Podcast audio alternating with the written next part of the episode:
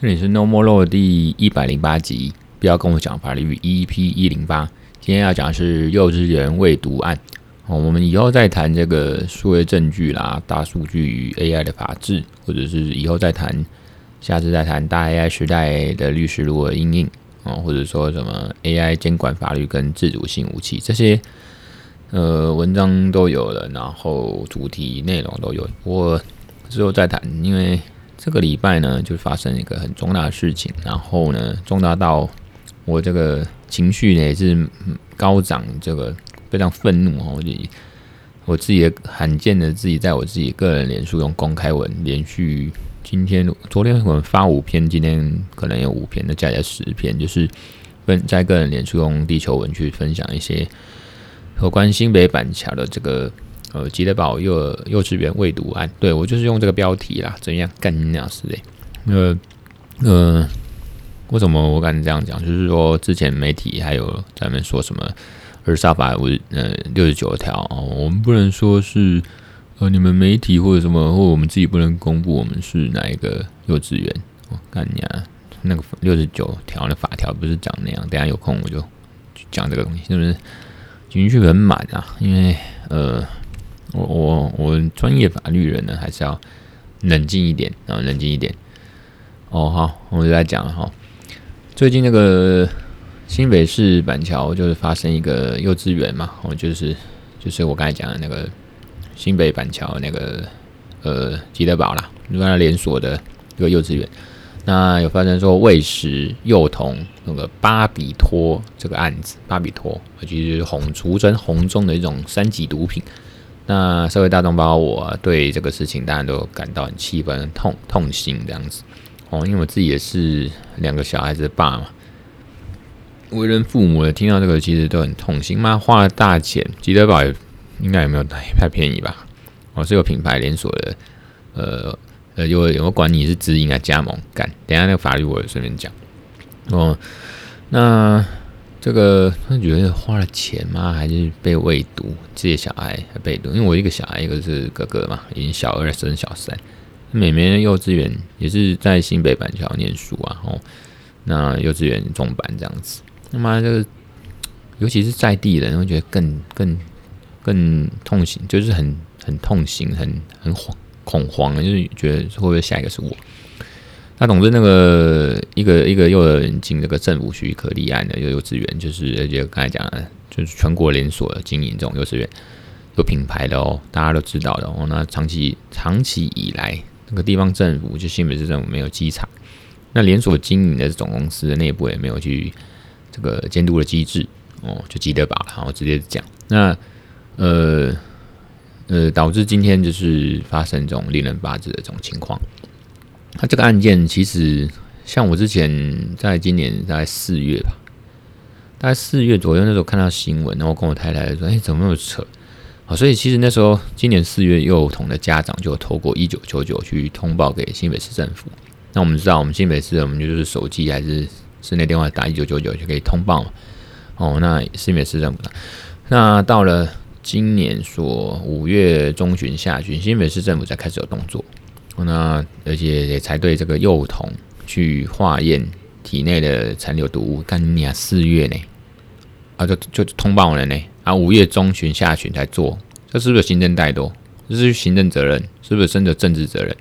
哦，那当时这个五月中旬下旬，新北市政府去就幼童去化验体内的残留毒物，那也没有去进行毛发的检验，哦，好像只有用验尿吧，哦。像我们题外话，就是说我们在做毒品案件的时候，当然固然说毛发的检验是比较贵，成本比较高，可是比较有效，因为毛发它的残留物会比较久。那这个案件那么久了，就是从呃通报到开始你稽查哦去化验，你说要验什么尿尿你妈干身体很多的新陈代谢排掉了，那反正验出来都这个尿啊，应该尿哈，不是做毛发检验那。据我了解，毛发检验好像是幼童他们父母有自己另外再去找很多家医院，或者一些有些医院还不一定给你验检验。总之，他们就是找很多单位、医疗院所去做一个检验，然后才验出一些东西。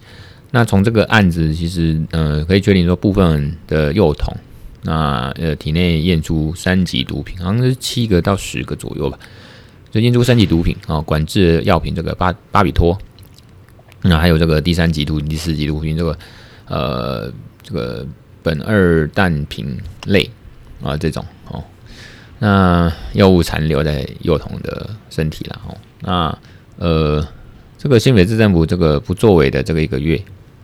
哦，那其实我们行内知道，这个该该该灭证的灭证，该串供的串供，那也不会有逃亡之虞啊。反正我都灭证了，我都串供了，我也不用逃嘛。我而且一般人是很罪犯，是能逃到哪里？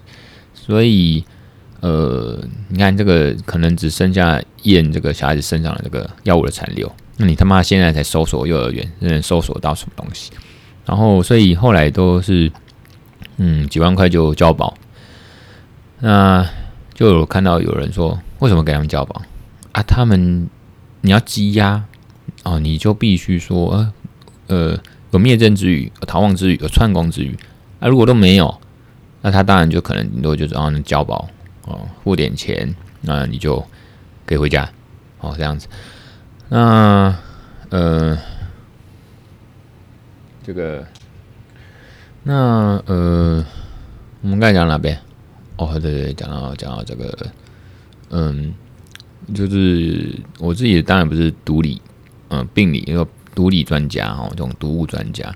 那据这种毒物专家的表示说，巴比托它使用过后呢，会最严重就是呼吸停止，那产生依赖性、嗜睡或者走不稳当、步履不稳啊，注意力不集中，或者记忆力、判断力就是减退。啊，巴比托这种哦，就是有成瘾性，所以国内它就法定列为第三级管制药品，就是第三级毒品。然后，那巴比托它是对发育上孩子呃最严重，就会引发这个神经毒性啊，严重的话就是大脑发育不良，智商会受影响。这个我们在法律上、刑法上就叫重罪啊，重重伤害吧，重伤害。伤害有分一般、普通，就是还有重伤害。那呃，在这样严重的情况下。那我们来看新北市教育局，哦，新北市政府教育局对幼儿做出什么处分？那他说，哦，我们依据这个呃幼儿教育局是呃教幼儿教育及照顾法，哦，那我们这个十二这个本月就是六月十二号开始废止私立幼儿园的这个设立许可，啊，我们财主最高十五万元罚款。干你老师嘞，他适用法条哦，他其实也没有讲清楚，那我们就来找。幼儿教育及照顾法第五十条规定说，呃，教保服务机构的负责人或其他服务人员违反啊同法第三十条第一项，哦，那对幼儿有下列情形，那我们就处行为人新台币六万以上，呃，六十万以下罚锾，还有公布的行为人姓名跟机构名称。他说，你如果身心虐待或者情节重大的体罚、霸凌、性骚扰、不当管教或其他身心暴力或不当对待的行为，这边。就是符合至少身心虐待或者是呃身心暴力或不当对待行为，那最高也是六十啊。当然你说就算一百万、五百万，你换得了小孩的健康吗？一生呢？哦，那还跟我说最高十五万？你到底脑残吗？你的新北是教育脑残吗？为什么说最高罚款？到底多少法律？你不是执法人员吗？几百？那这个。对于这个幼儿园园方的园长、老师或其他人，这种喂药的行为，其实是我们会说共犯结构啦。因为像园园园长或或者是其他人，就除了喂药的那个老师、喂药行为人以外，人说、哦、我们不知道，我们不知道。你最好是有什么不知情，因为嗯、这个其实我们法律上来看，就是这个事证很可能就是一个所谓共犯结构。那我们说知悉或可得而知，那通常一般被告就说：“哦，我我我不知道，我不知悉，我我不知情。”哦，要想要切割。哦，我们先讲这个那个幼儿内部，我等一下再来讲他这个连锁的这个总加盟的吉德堡。他们说：“哦，我不知道，但可得而知好吗？否则你监督是假的嘛？内部的园长、长官，哦，这个园长或者是主管。”你监督是监督假的嘛？所以这叫做可得，你应该要去监督，你应该可得而知，法律上就是可得，你应该可以知道。那呃，那个同理，等一下也会讲到，呃，总那个加盟加盟这个总公司这个吉德堡，所以你很难推脱说哦不知道，你要去谢罪。所以喂药哦这种你对儿童喂药这种行为，我们就认为说，呃普遍来讲很多呃网络上的法律人说，这个就构成这个毒品危害防治条第六条。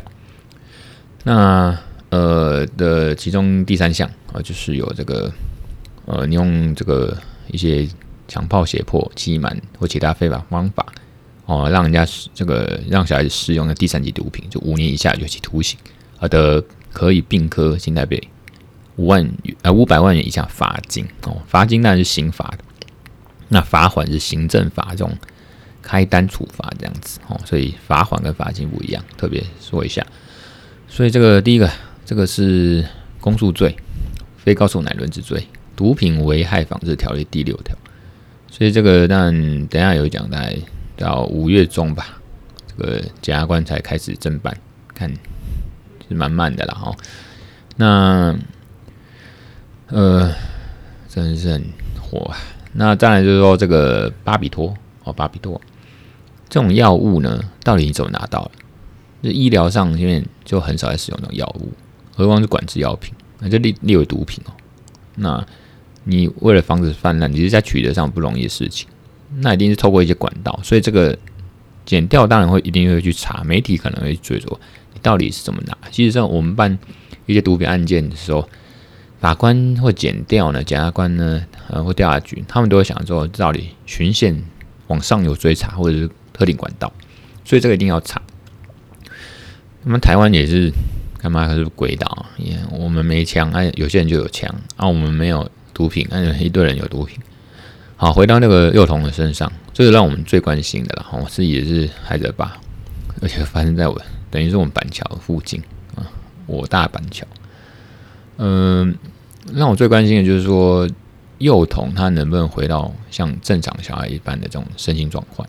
因为这种药品的后遗症是不是可以根除？小孩子很无辜，他最无辜的。想到这边，我真的就本来是火了。讲到这边，忽然有点难过。那小孩子他们无法反抗？反抗也不知道怎么反抗。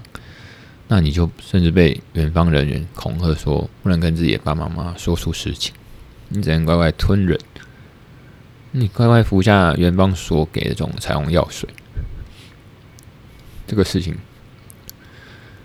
不能不追啊，不能就这样算。如果如果幼童家长需要派上协助，我也愿意无偿协助。毕竟这个案件是不会马上结束，也不会有马上的结果。除了刑事诉讼的程序外，另外还有这个民事诉讼的赔偿程序需要进行，这个是需要劳心费神的哦。嗯，啊，更何况就是说，以目前这个新北市教育局目前的态度来看，我觉得。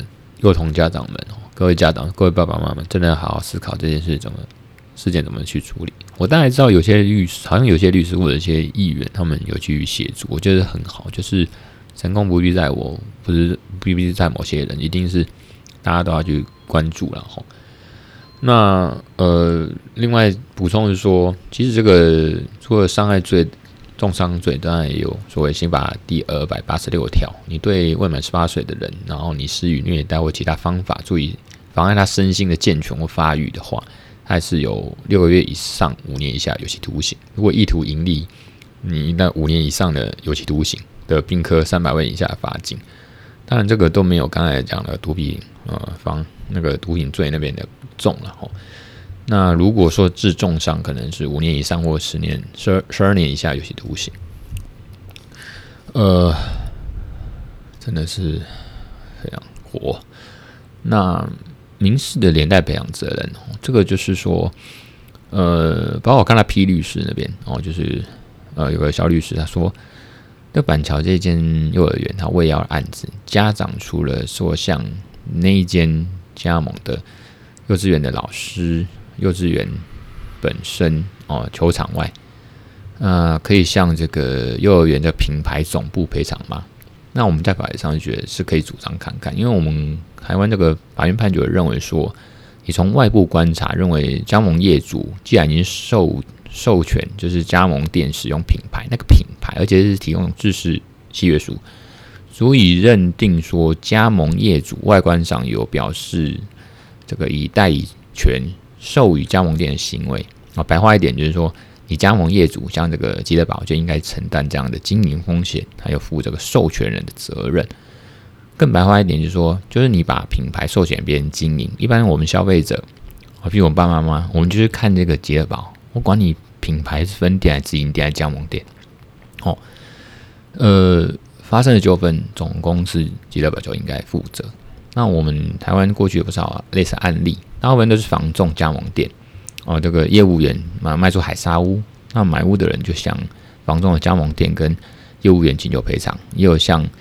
呃，房仲的总部请求赔偿，最高法院也认为总部应该负责这种案例。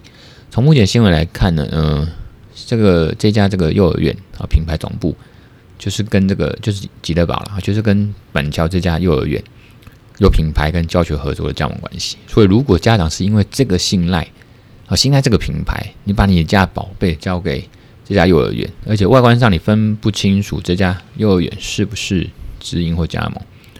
这个时候呢，加盟总部在法律上就可能很可能要负这个呃民法一百六十九条表现代理责任，或者是，民法第一八八条雇佣人责任。哦，这个都有相关的文献跟实务见解。那，呃，真的，我情绪还是希望平复一下。那最后还是跟大家带一下这个，目前就是有呃网络上的一些嗯。呃，这个事件的一个时间序，第一个就是说，今年二月到四月，有些有三个家长就是各自发现自己的小孩就一些易怒自残，那小孩都是透过有透露说，啊，我们在学校有老师有喂彩虹药水，还有体罚，那事情慢慢就浮现。四月底，今年四月底，家长透过就刚才讲一九九九专线通报市新北市市政府，没有获到回应，一直到这五月五月十二号。园方公告说：“哎、我们要租约到期，七月底要结束营业。”干，那五月十四号，家长就在晚上七点第一次去海山分局报案。五月十五号，新北市呃政府教育局声呃声称说：“哎、我们这一天才获获报。”那我四月底一九九九专线是怎么回事？是被吃案吗？啊，我五月十七号，我们那个这个。算了，这个政治人物就跳过。五月十八呢，新北市教育局跟司法单位成立一个专案小组，检方地检署啦，哦，新北市地检署、新北地检署才在晚上哦，五月十八号晚上八点三十七分去搜索、扣押、查扣这个幼幼稚园那个幼稚园的电脑，他用伤害罪去侦办。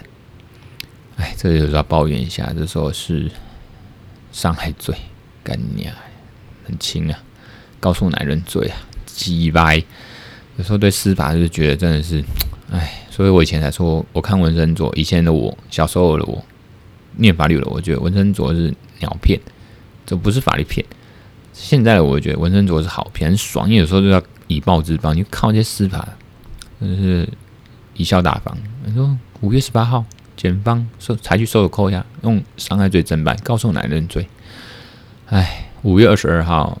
呃，园方就幼稚园这边提供某一家这个呃配合的检验中心，让家长去化验。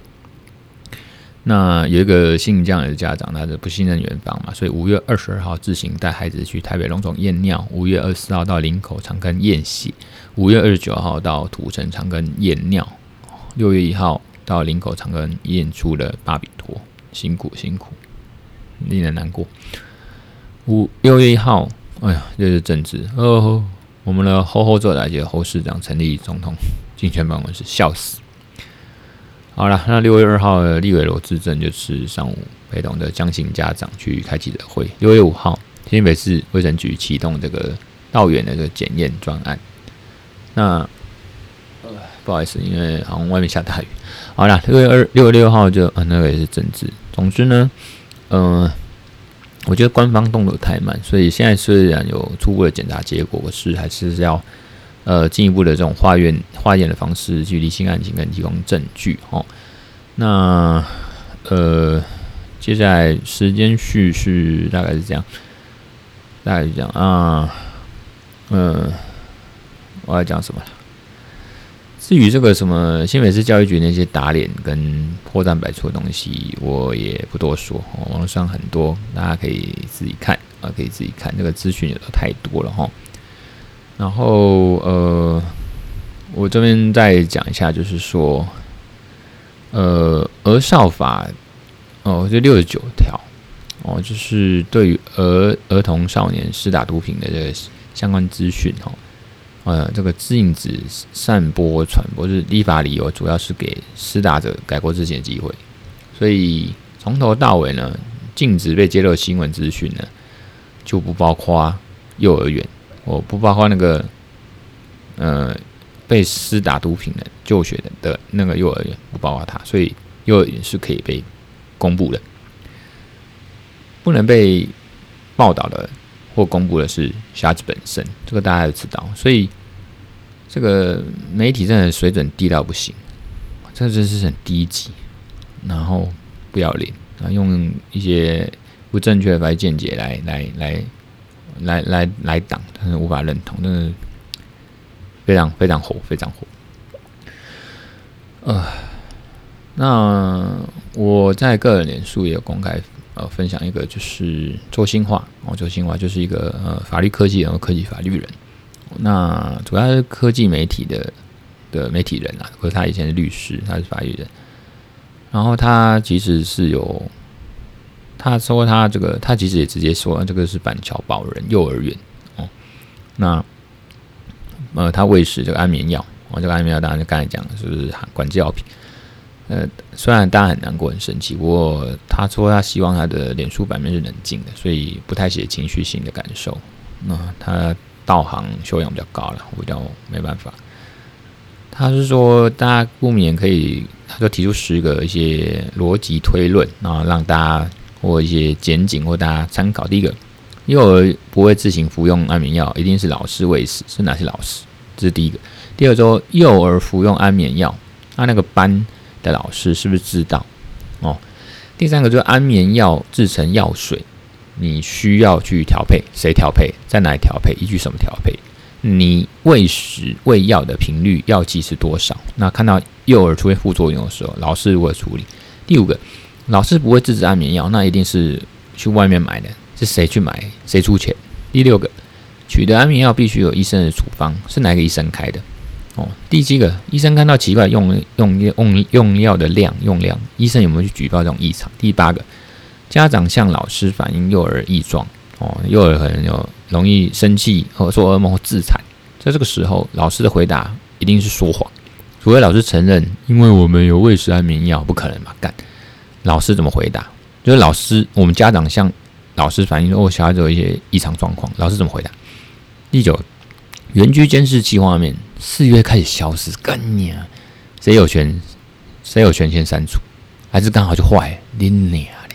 这个也是让我很火。第十个，喂食安眠药的人是不是有去介绍其他幼儿园使用？哦，就是这样。那，哎，这个周周老师周新化呢？哦，周律师呢？大家真的是我们的典范啊，理性专业。我们律师应该这样哦。可是如果是发生我自己小孩身上，我内心那个原始人，我就会登场。我讲每次看到这种事情哦。我就会想起小时候看的那个电影，叫做《火线追缉令》，那是布莱德彼特演的，还有摩根费里曼。那布莱德彼特是男主角，他最后在凶手当下告知，然后布莱德彼特这个男主角得知说自己的心爱的这个呃，而且有怀身孕的妻子，那那个妻子在苦苦苦哀求这个凶手，这凶手的精神异常嘛，吼。在苦苦哀求的时候，那个凶手还是冷血把他杀害。那男主角就布莱比德，他是执法人，他是刑警嘛。他当下就是握着枪，一时片刻就内心很挣扎，因为他知道不该杀。而这个凶手也是设计说自己应该这时候应该要，嗯，被男主角执法人杀害，就是在精心设计，他想要让这个事情画下句点。所以这是这是凶手的剧本。那所以如果你是布莱彼特，比较布莱彼特那个男主角知道，他是执法人员，他不该用私刑去制裁，不该把他枪决，而且枪决他就中了着了这个凶手的道。可是他最后还是在那个画面，电影画面，他最后还是露出很近跟很干脆果断的开了好几枪，把这个凶手给枪决，那就是违法。所以这个案件案件，这个电影就在这边画下句点，悲剧收场。最后，布莱德彼这个男主角被移送法办。这个电影的情节画面到现在，我看的时候应该才几岁而已吧，五岁、十岁，我忘记在十岁吧。那这个应该当初应该至少还限制级吧，还是辅导期限制级？这个画面还是烙印在我的心，我就是对我的影响。所以不要给小孩子太早看限制级电影或超过他年龄的电影。那我是在想说，如果是我呢，我是不是有采取司法制裁？我他妈一定是 把他碎碎尸万段，我就是一定会把他枪毙，把他头用枪打烂。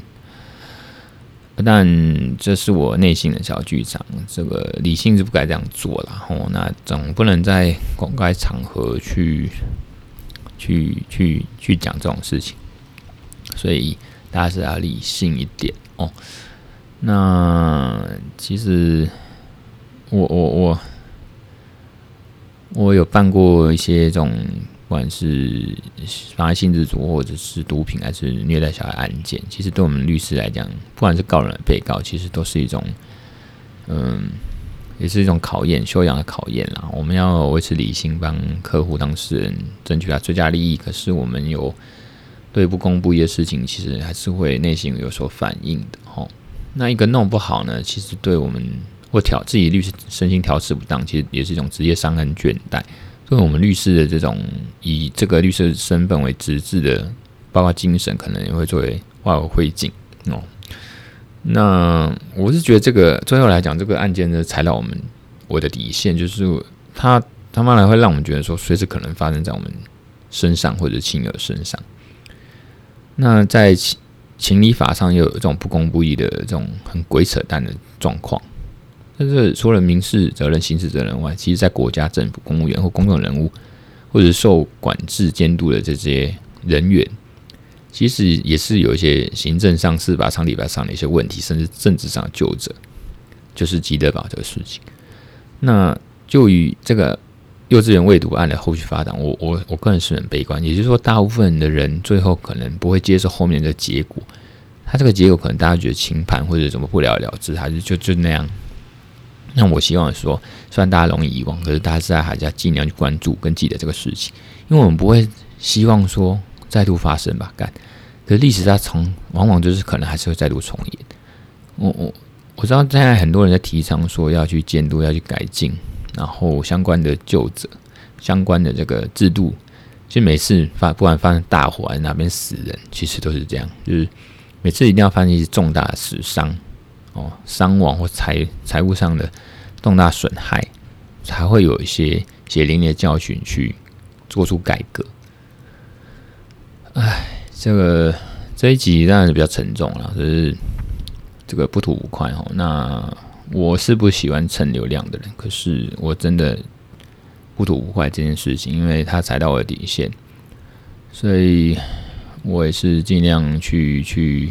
阐述自己的一些意见跟看法哦，那也希望说大家真的可以关注跟这件事情有一个嗯水落石出或者是好的结果，也希望那些小孩可以早点恢复他们的健康。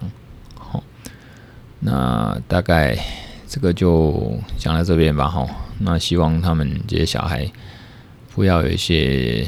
重伤害的情况发生，这样子，好，那就今天的 No More Law 就到这边啊，那就大家拜拜，拜拜。